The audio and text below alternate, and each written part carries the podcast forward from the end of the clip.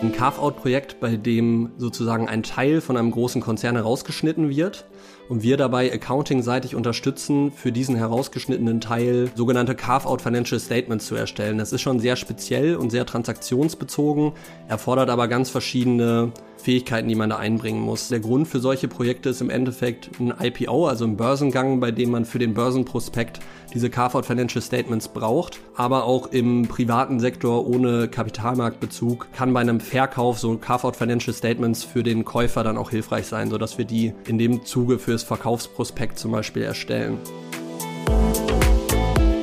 Du hörst Vincent von Deloitte der als Senior im Accounting und Reporting Advisory tätig ist und nun auf die drei Teilbereiche dieser Abteilung eingeht. Das ist einmal Komplex Accounting. Darunter fällt vor allem die Unterstützung auf DAX-Audit-Mandaten. In den Bereich Komplex Accounting fallen aber auch externe Beratungsprojekte, bei denen wir uns mit komplexen Bilanzierungsfragen, sowohl HGB, IFRS, kann auch mal US GAAP sein, beschäftigen.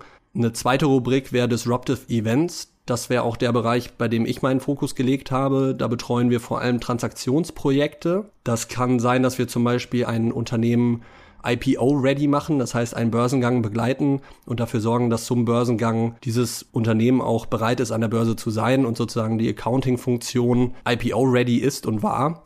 Die dritte Rubrik wäre Reporting.